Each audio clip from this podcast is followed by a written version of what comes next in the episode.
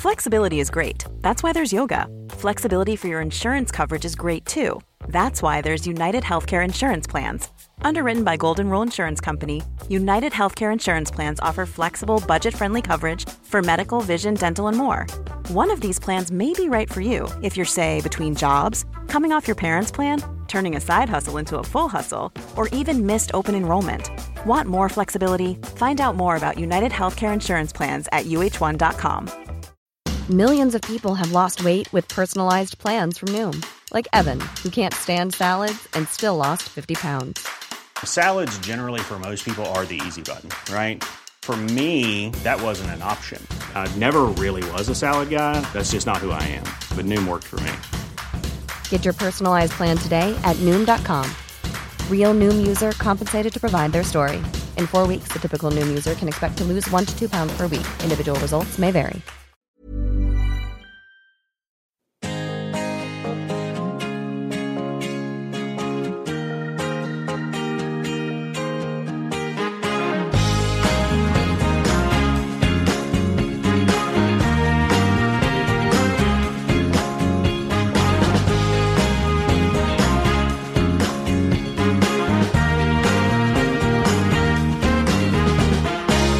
Ja men visst, du lyssnar på CL-podden med mig Christian Dahlström och det har blivit dags för första halvan av returerna i åttondelsfinalerna i Champions League att avgöras där ute på arenorna i Europa.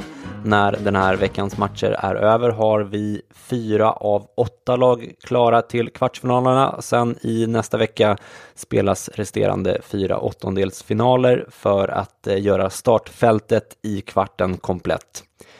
Det har ju varit en fullspäckad helg med otroligt mycket toppmatcher i de olika ligorna där vi har fått en del viktiga formbesked från de återstående CL-lagen. Tottenham kryssade mot Arsenal till exempel, vilket nu gör att man ligger 10 poäng efter Manchester City i toppen av Premier League. Definitivt avhängda i titelracet om de nu inte redan var det innan den här matchen. Men inte nog med det, eh, om Chelsea vinner sin hängmatch har Tottenham bara 3 poäng ner till den fruktade femteplatsen numera. Barcelona vann La Liga-klassikon med eh, 2-0 på Bernabéu, vilket i praktiken gör att Real Madrid, även de, är helt avhängda från titelracet numera. Hade Real vunnit hade man fortfarande haft 6 poäng upp till Barca, men nu är det alltså 12. Man är dock inte i riskzonen för att åka ur topp 4 och man är utslagna ur Copa del Rey dessutom, så CL är det enda man kommer att fokusera på resten av den här säsongen. Juventus slog Napoli med 2-1 i Neapel i en ganska betydelselös men ändå underhållande match. Liverpool däremot lyckades bara kryssa i Merseyside-derbyt, vilket var helgens kanske mest betydelsefulla resultat eftersom det nu ger Manchester City överhanden i titelracet där. Återstår att se vad det här betyder för Liverpools CL-ambitioner. Deras trupp såg ganska mentalt trötta ut i den här matchen får man säga. Mycket kan hända där såklart och fighten är långt ifrån över men Citys breda trupp är eh, ett stort plus för dem i den här delen av säsongen onekligen. Okej, idag ska ni som vanligt få alla förutsättningar inför kvällens och morgondagens matcher i form av skadeuppdateringar, formkurvor, förväntade startelvor, odds och så vidare. Och på tal om odds så är jag stolt att säga att oddsen som vanligt presenteras i samarbete med våra vänner på Betfair och Betfairs spelbörs som är en slags marknadsplats där det inte är spelbolaget utan spelarna själva som sätter oddsen. Förutom det kommer ni även i slutet att få en liten fantasy football uppdatering och eftersom jag haft lite dåligt samvete över att jag inte haft eh, möjlighet att gå the extra mile för er i eh, avsnitten under den här granskningen i min andra podd eh, när jag inte haft eh, tid riktigt helt enkelt så har jag två insprängda intervjuer åt er i den här previewen. Dels inför matchen mellan Real Madrid och Ajax där Eurotalks och TTs Makoto Asahara joinar oss, men också en ny bekantskap i podden, nämligen den brittiska Serie A-journalisten Chloe Beresford eh, som en del av er säkert känner igen från en massa fotbollssajter och poddar. Hon kommer att hjälpa oss med en införanalys av matchen mellan Porto och Roma med lite mer fokus på Roma då. Men med det sagt så har det blivit dags att eh, slå i gonggongen.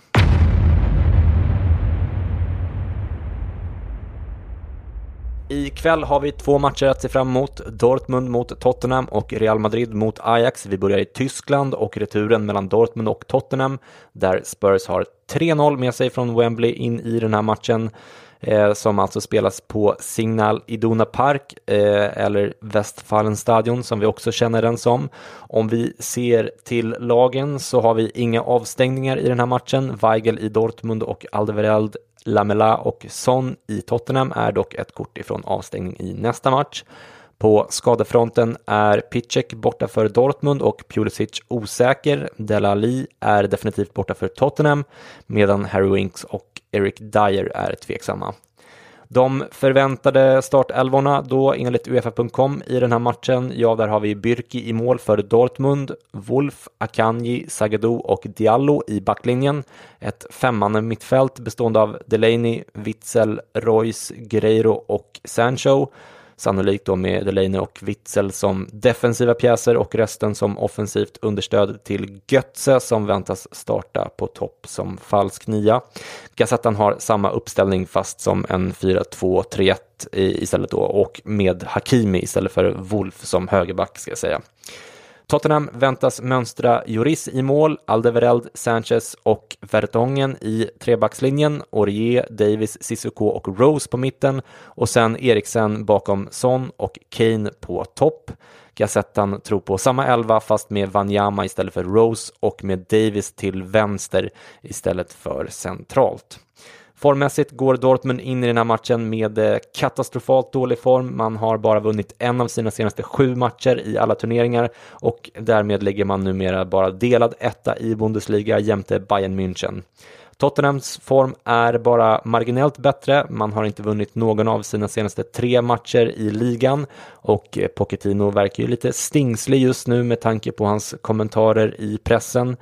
Om vi tar och kokar ner all denna information till ett odds så är Dortmund favoriter i den här matchen på Betfairs spelbörs där man i detta nu får 2,04 gånger pengarna på tysk vinst. Vi går vidare till Real Madrid mot Ajax på Bernabéu i Madrid. Den första matchen var ju en kokande och sprakande och väldigt, väldigt intressant och underhållande tillställning på Amsterdam Arena där Real Madrid på något sätt lyckades få med sig en 2-1 vinst till slut. Jag ringde upp Real Madrid-supporten Makoto Asahara igår för att få hans analys inför den här matchen och så här lät det då. Då säger vi hej och eh, välkommen tillbaka till CL-podden TTs, Viva La Ligas och Eurotalks alldeles egen Makoto Asahara. Hur är läget? Jo då, det är bra. Du har lyckats fånga mig mitt emellan två jobbrelaterade resor så att eh, det passar perfekt att komma in hit lite och snacka. Skönt. Eh, du, Real Madrid har ju haft en ganska skakig säsong post Ronaldo, men innan vi går in på situationen rent generellt i Real Madrid inför matchen mot Ajax så vill jag prata kort om det som väl är Europas mest sevärda fotbollsspelare just nu, Vinicius Junior, som eh, kanske inte alltid tar rätt beslut och som behöver öva lite på avsluten kanske, men i övrigt måste det ju kännas eh, fantastiskt att se hur inspirerat han spelar på er vänsterkant just nu, eller vad, vad säger du? Nu ska jag vara lite tråkig här ändå. Alltså, eh, mest underhållande, jo absolut, han har ju någonting alldeles extra. Det är ju utan tvekan. Och att förvänta sig mer än vad han har gjort under sitt debutår i Europa när han kom från Brasilien, det går ju inte att göra. Han har ju varit helt fantastisk sett till alltså, drivet, viljan, energin, att våga ta för sig. Sen att han skjuter katastrofalt, det är en annan sak. Ja, men det, det, kommer med tiden och så vidare. Men problemet som finns här är ju att, att Vinicius är en så pass viktig komponent i Real Madrids offensiv här och nu. Är ju i grunden ett liksom underkänt betyg till den sportsliga ledningen. Man ska inte behöva sätta sig i en situation där en spelare som Vinicius alltså ska behöva ta ett så stort ansvar, ska behöva pricka så pass rätt för att offensiven ska funka. Det är ju jättekul att se att han lyckas och så vidare, men det ska inte behövas få en sån lyckoträff, om du förstår, om du förstår vad jag menar. Mm. Men samtidigt så, jag menar, de har ju liksom eh, på ändå ganska goda skäl eh, valt att liksom satsa på Gareth Bale här, även om han har varit skadebenägen. Och sen så har ju det inte funkat och så har man en en eh, super-backup ändå i Vinicius Junior får man säga. Så det, är det kanske inte snarare mer Gareth Bales fel än ledningen, eller hur, hur ser du det? Ja, så kan man ju också se det i och för sig, men jag tänker att om man tittar på spelare som Isco Asensio så är det spelare som man förväntade skulle ta ett mycket större kliv och ett mycket större ansvar under säsongen, vilket de inte har gjort. Gareth Bale är en spelare man vet är så pass skadebenägen som han är och man vet inte leverera på en jämn nivå riktigt. Ja, men uppenbarligen så sitter man ju här i ett läge just nu där Vinicius är så pass viktig för att andra inte levererar. Och det går ju att se det på olika sätt. Det går att se det som att de spelarna, att det är deras fel att de inte levererar eller att ledningen borde ha sett det. Uh, nu låter jag väldigt negativ jag. alltså, det ska tilläggas att Vinicius är fantastisk och jättekul att se honom. Utan det är absolut inte det. Sen är det ju som sagt det där skottet som man måste fila på. Med. Ja, precis. Det har inte blivit, jag gick in och kollade nu på hans stats, det har inte blivit så mycket poäng som man kanske eh, kan eh, tro givet när man bara ser honom spela. Han borde ju kunna ha fått till både fler assist och framförallt fler mål då. Men jag personligen är jag oerhört svag för honom som du hör. Eh, hur som helst, eh, senaste matchen eh, mot eh, Ajax, eh, det har gått fyra matcher sedan dess. Ni har förlorat tre och vunnit en. Två av de matcherna har dock varit El Clasicon där jag själv tycker att Real har spelat eh, mycket bättre i alla fall än, än resultaten har visat. Eh, Real har ju dessutom ett väldigt bra resultat med sig från Amsterdam där de vann med 2-1, även om Ajax kanske till och med var det bättre laget i den matchen. Vad har du för tankar inför den här returen mot eh, Ajax? Det finns en liten rolig sak som faktiskt min kompis som håller på Barcelona påpekade för mig efter det första klassikot. De var det nu det som Real Madrid spelade i kuppen man förlorade med 3-0 på... Suarez gjorde väl två, va? Det var väl självmål där på varandra för mig. Eh, I alla fall. Eh, att det kändes det var en så konstig match där. För att Real Madrid dominerade spelet. Men ändå så sitter man med 0-3 som är ganska stora siffror. Och då, då skrev jag någonting eh, mindre glatt till min kompis och min kompis sa ja men det är ju precis som Ajax mot er i det liksom första Champions League-mötet. Och det var på något sätt liksom svidande sant.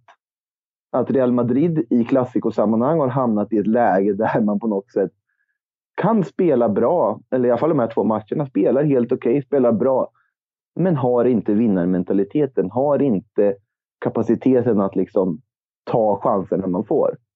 Vilket har varit Real Madrids signum under liksom hela den här Champions League-sviten man har haft på ett sätt. Och vilket man visade mot Ajax. Och nu här så nu sitter man i ett läge där det bara är Champions League som är kvar. Så man har en möjlighet att faktiskt vinna. Och på så sätt så är ju de här klassikerförlusterna något positivt enbart sett till CL. För att underskattningsrisken ska ju inte behöva dyka upp. Eller det ska inte kunna dyka upp. Här. Det finns, måste finnas revanschlusta. Så att det ska nog lösa sig. Ja, och jag tänker att eh, det enda som är sämre än att eh, prestera bra men att förlora ändå, det är väl att eh, prestera dåligt och förlora så att säga. Eh, alltså, om, om, man, om man presterar bra så brukar ju resultaten komma med tiden ändå. Så jag tänker att det kanske talar för eh, Real Madrid i den här matchen. Om vi ser till Eh, Ajax då så har ju de vunnit sina tre matcher sedan förra mötet med Real med en målskillnad på 13-1 fast mot då rätt överkomligt motstånd såklart. I den här matchen så måste man ju göra minst två mål på Bernabeu. Tror du på en, eh, en anstormning från Ajax direkt i matchen eller på en liksom eh, stegvis ökning av det offensiva risktagandet eller vad man ska säga ju längre matchen lider? Om jag eh, satt och var ansvarig för Ajax och hur de skulle lägga upp matchen så känns det naturligt att man ska bara storma direkt. Eh, för att den chansen Ajax har mot Real Madrid, det är att skapa en nerv, skapa en spänning genom att få ett snabbt 1-0 mål eller snabbt tryck och få utdelning för den. Sätta press, dominera, liksom ta Real Madrid på sängen i princip i inledningen av matchen. Där tror jag är nyckeln för Ajax om man ska kunna få med sig någonting. Real Madrid är så pass rutinerade från de här Champions League-sammanhangen, trots allt, att ju längre matchen lider, desto mer så kommer den gå i Real Madrids fördel på något sätt. Mm. Å andra sidan, om man vänder på det så vore ju ett, ett mål i baken för Ajax de första kvarten eller så skulle ju säkert vara en psykologiskt jäkligt jobbig uppförsbacke eh, att lägga till den redan ganska jobbiga uppförsbacken de har inför matchen. Ja, fast som tur var för dem så ligger de ändå på bortaplan så ett mål bakåt har ju inte samma förödande effekt som de skulle haft till exempel hemma. Nej, nej. Eh, det är såklart att det skulle vara jobbigt för dem psykologiskt men samtidigt så är det ju fortfarande även om Real Madrid skulle göra ett 1-0 mål så måste Ajax oavsett göra två mål på Bernabéu. Och jag tror att där de känner på att de, måste få ett snabbt mål. De måste trycka på. För det, det, finns en klasskillnad såklart. Och Real Madrid har ju extrem fördel här med första resultatet och ja, på alla positioner helt och hållet. Eh, och den revanschlusten. Jag tror att Ajax är nog ganska besvikna att Real Madrid spelar bra och förlorar i två klassikon inför det mötet. För det kommer ju finnas en revanschlusta och det kommer inte finnas någon underskattning tror jag. Men du, om jag skulle tvinga dig att uh, tippa ett uh, slutresultat i den här matchen, vad, vad, skulle du säga då? Jag tror inte det blir någon liksom klang och jubelföreställning, men låt oss säga 2-1 till Madrid igen då. 2-1 till Madrid är alltså Makotos tips i den här matchen. Vi har ju en avstängning på Sergio Ramos. Real Madrid har dock inga spelare som riskerar avstängning i nästa match för ackumulerade gula kort. Ajax å sin sida har inga avstängningar här, men Blint, Delicht, Masraoui, Tagliafico, Van de Beek och Ziyech är eh, alla ett kort ifrån avstängning. Vi har en skada i vardera lag, Llorente i Real Madrid och Bandé i Ajax, men i övrigt eh, fullt manskap. Och med det sagt så är det dags att avslöja de förväntade startelvorna som är identiska i båda lagen på EFA.com och i dagens upplaga av Gazzetta dello Sport. Vi börjar med Real Madrid som har Courtois i mål, Carvajal, Varan, Nacho och Reguilon i backlinjen. Modric, Casemiro och Kroos på mitten förstås och eh, Lucas Vasquez, Benzema och Vinicius Junior på topp. Ajax då med Onana i mål, Tagliafico, Blint, Delicht och Masraoui i backlinjen, de Jong, van de Beek och Schöne på mitten och Neres, Tadic och Ziyech på topp. Real Madrids form är som sagt bättre än resultaten visar, tycker jag nog. De har förlorat tre av sina fem senaste matcher, men två av dem är alltså El Clasicon, där de ändå har spelat hyfsat bra, tycker jag. Ajax å sin sida har bra form och har plockat igen nästan hela PSVs ledning i holländska ligan inför slutspurten där. Och om vi ser till oddsmarknaderna så ger de eh, Real Madrid relativt stort favoritskap här. Vinst för Los Blancos ger 1,67 på Betfairs spelbörs. Och därmed hörni har det blivit dags att gå vidare till morgondagens matcher.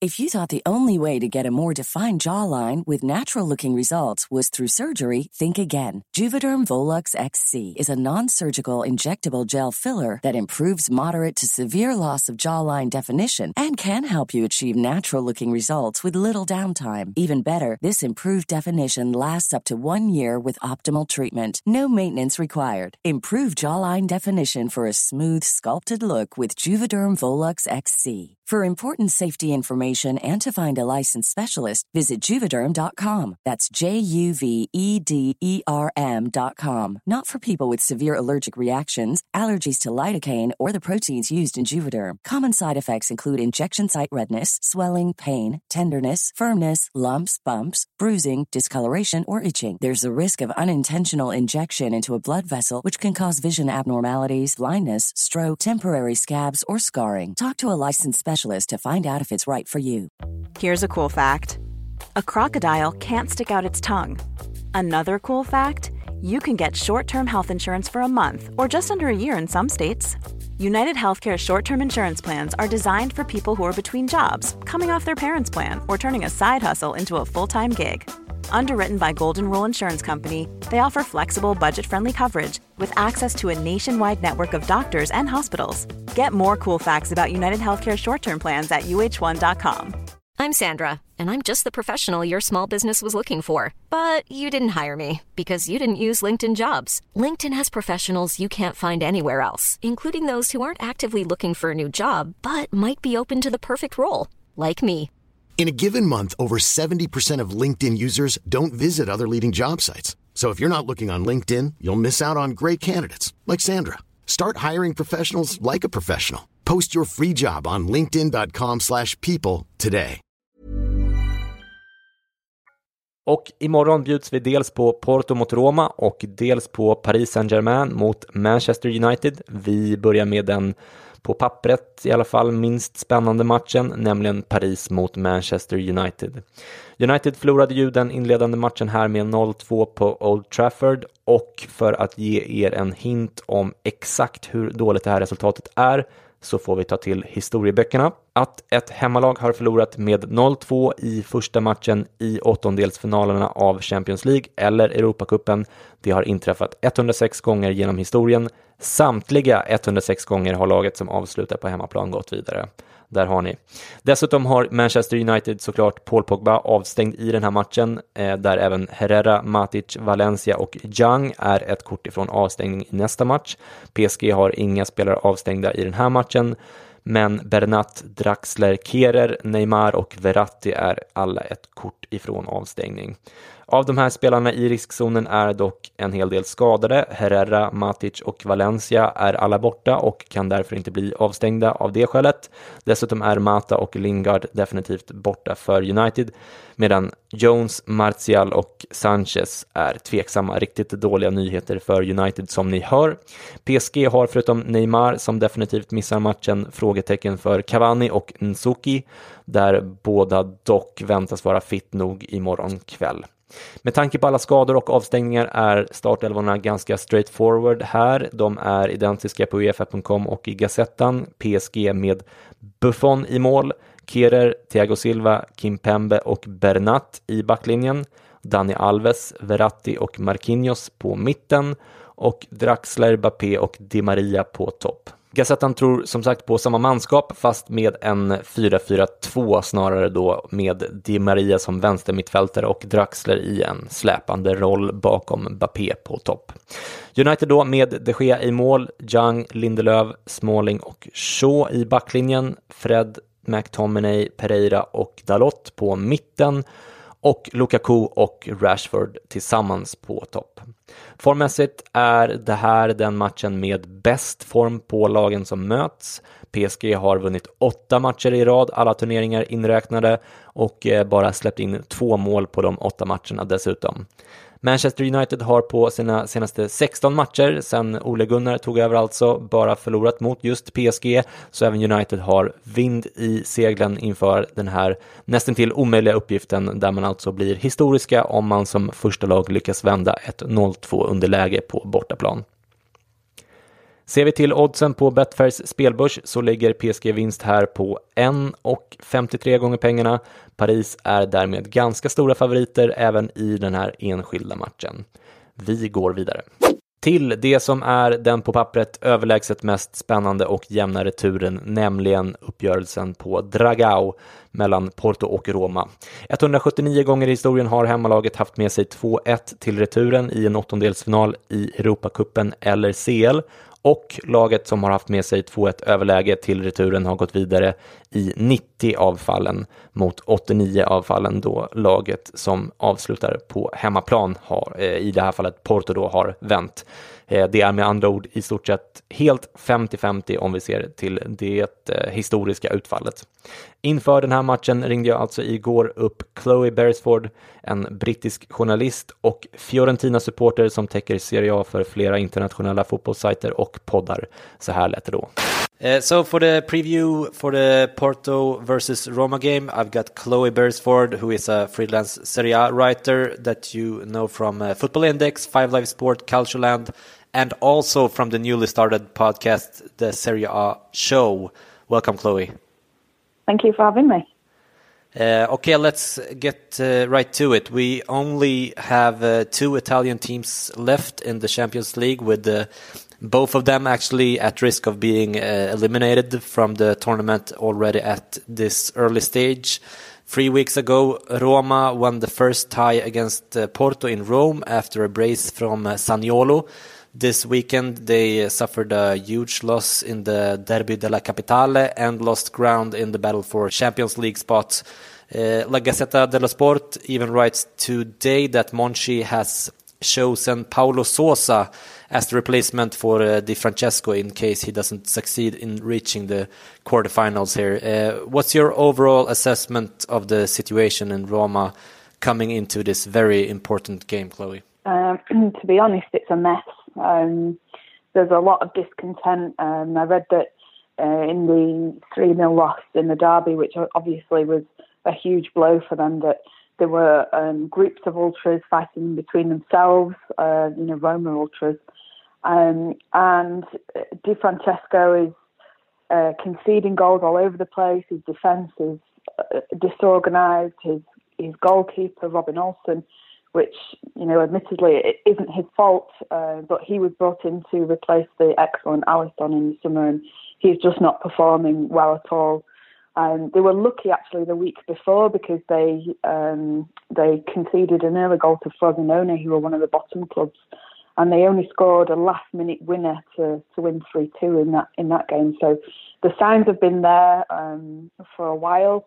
Uh, I think they were obviously uh, Zaniolo's brilliance uh, gave them an advantage in the first leg against Porto, but uh, you know, it's difficult to see them getting a result when, when things are so bad. And I think that Porto could quite easily turn it around.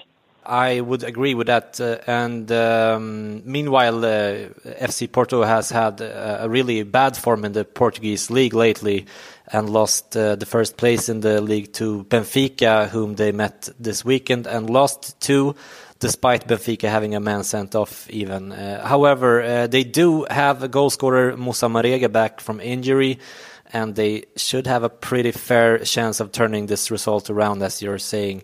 Uh, how do you think this uh, game will end up, Chloe? Um, I think pretty much um, if, if Porto are willing to attack Roma, um, they they seem to be conceding with pretty much you know it seems like anyway almost every attack from the opposition.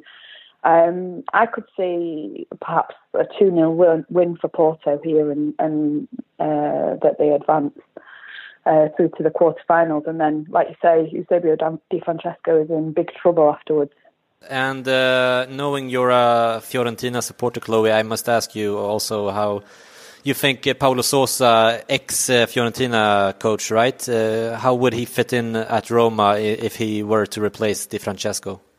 I have to be honest and say he's a terrible choice. Um, he he, he did very well at Fiorentina um, in the first six months, um, but the team were very uh, well organised under the previous boss, uh, Vincenzo Montella, who he didn't leave uh, through any fault of his own. He was he was had an argument with the club, so Sousa came in and things continued uh, in a good fashion. But he's he's a manager that um, speaks pretty well, and he gives maybe a good impression to a, a casual viewer. But for those who watch the team every week, they see that he uh, changes not only the lineup but the tactics every single week, and it, it seems like he just doesn't have a clue of what he's doing. He doesn't have a clear identity at all. And with Roma struggling so badly, I, I think to bring in a man like that, I, I, just think that is heading for an absolute disaster. And there are a lot better uh, people that they could go for than him. Who would you uh, prefer instead? um, I think uh, perhaps um, it, for, for Roma in terms of stability, it may be best sticking with Di Francesco for the rest of the season uh, writing it off. And then if things do go badly at Chelsea with Maurizio Sarri, I think he will be an ideal mm. choice uh, to take over there. But, you know, we'll see what happens. Chloe tror alltså på en 2-0-vinst för Porto i den här matchen och att portugiserna därmed går vidare samt att Paulo Sosa är ett terrible choice som ersättare till Di Francesco i så fall. Vi har inga avstängningar här, men Herrera, Militao, Ottavio och Pepe, alla i Porto då, är ett kort från avstängning för ackumulerade gula kort. Ser vi till skadeläget istället så har Porto inga skador inför den här matchen, bortsett från då Abubakar som ju inte är med i CL-truppen överhuvudtaget. Roma däremot har Cengiz Ynder borta, Manolas och Saniolo står som tveksamma på Uefa.com, men Gazettan tror att de ska vara fit i morgon till den här matchen, som tur är för Romanisti. Alright, startelvorna då. Porto med Casillas i mål, Militao, Pepe, Felipe och Alex Tejes i backlinjen, Danilo, Herrera och Oliver på mitten, Corona, Brahimi och Marega på topp. Gazettan har samma uppställning för portugiserna, men inte för Roma och här tycker jag att det blir intressant. Vi börjar dock med Uefa.coms tänkta uppställning för Roma med Olsen i mål, Florenzi, Manolas, Fazio och Kolarov i backlinjen, Cristante, De Rossi och Pellegrini på mitten och Saniolo, Dzeko och El Sharawi på topp. Här finns det som sagt frågetecken. Gazettan verkar ganska övertygade om att det blir en 4-2-3-1 snarare än DJs 4-3-3. Och inte nog med det, för enligt dem spelar i så fall Enson Si och De Rossi på de här sittande mittfältsplatserna. Eh, Pellegrini spelar då på centralt offensivt mittfält med Saniolo till höger om sig och inte El Sharawi till vänster utan Perotti. Det känns som att det inte är en eh, slump att Portos eh, startelva är ganska given både sett till formation och manskap medan Romas tvärtom känns väldigt osäker, främst på mitten men även delvis i backlinjen tycker jag. Ser vi till formen här så är den, som jag sa till Chloe, något skakig i Porto som eh, alltså ganska oväntat förlorat ligaledningen till Benfica numera. Roma däremot hade fyra raka vinster inför helgens match mot Lazio, där man dock blev utspelade samtidigt som Milan, Sampdoria, Torino och Atalanta, utöver Lazio förstås, vann och eh, därmed sätter press på Roma i den här delen av tabellen. Oddsen då på eh, Betfairs spelbörs är Porto favoriter här och står i 2,08 gånger pengarna. Men oavsett vad så blir det här en riktigt spännande match att se fram emot. Tu écoutes le Podciel avec le célèbre Christian Dahlström. Merde! Därmed har det blivit dags att avsluta dagens sändning från Selpodden-studion här på Roslagsgatan 19. Fast innan vi gör det ska jag ge er en kort analys av läget i fantasy turneringen Selpodden Cup som ni hittar på efa.com och som är helt gratis att delta i. Sergio Ramos är ju avstängd i den här omgången, vilket ställer till det för mitt lag och säkert eh, många av era lag med. Här kikar jag på att ta in Guerreiro i Dortmund som ju är listad som back men som spelar offensiv mittfältare och har varit väldigt bra i CL i år där han har gjort eh, fantastiska fyra mål hittills. Med eh, Uniteds skador blir nog Rashford kvar på topp för mig. Han är billig och eh, given i elvan och även om de spelar borta mot PSG kan han nog näta om vi har lite tur. Ett annat bra budgetalternativ till laget är Regilon som eh, bara kostar 3,9 trots att han är eh, mer eller mindre ordinarie i Real Madrid nu vad det verkar. Jag eh, kör nog vidare på min City-satsning förresten, även om Pep säkert vilar några spelare i returen mot Schalke i nästa vecka. Känslan är att det kan bli en del mål framåt för City i den matchen. Okej, med det sagt halar vi ner CL-podden, flagget. Ha en underbar Champions League-vecka nu. Tack så hemskt mycket för att ni lyssnar på CL-podden. Vi hörs i nästa vecka igen. Ciao!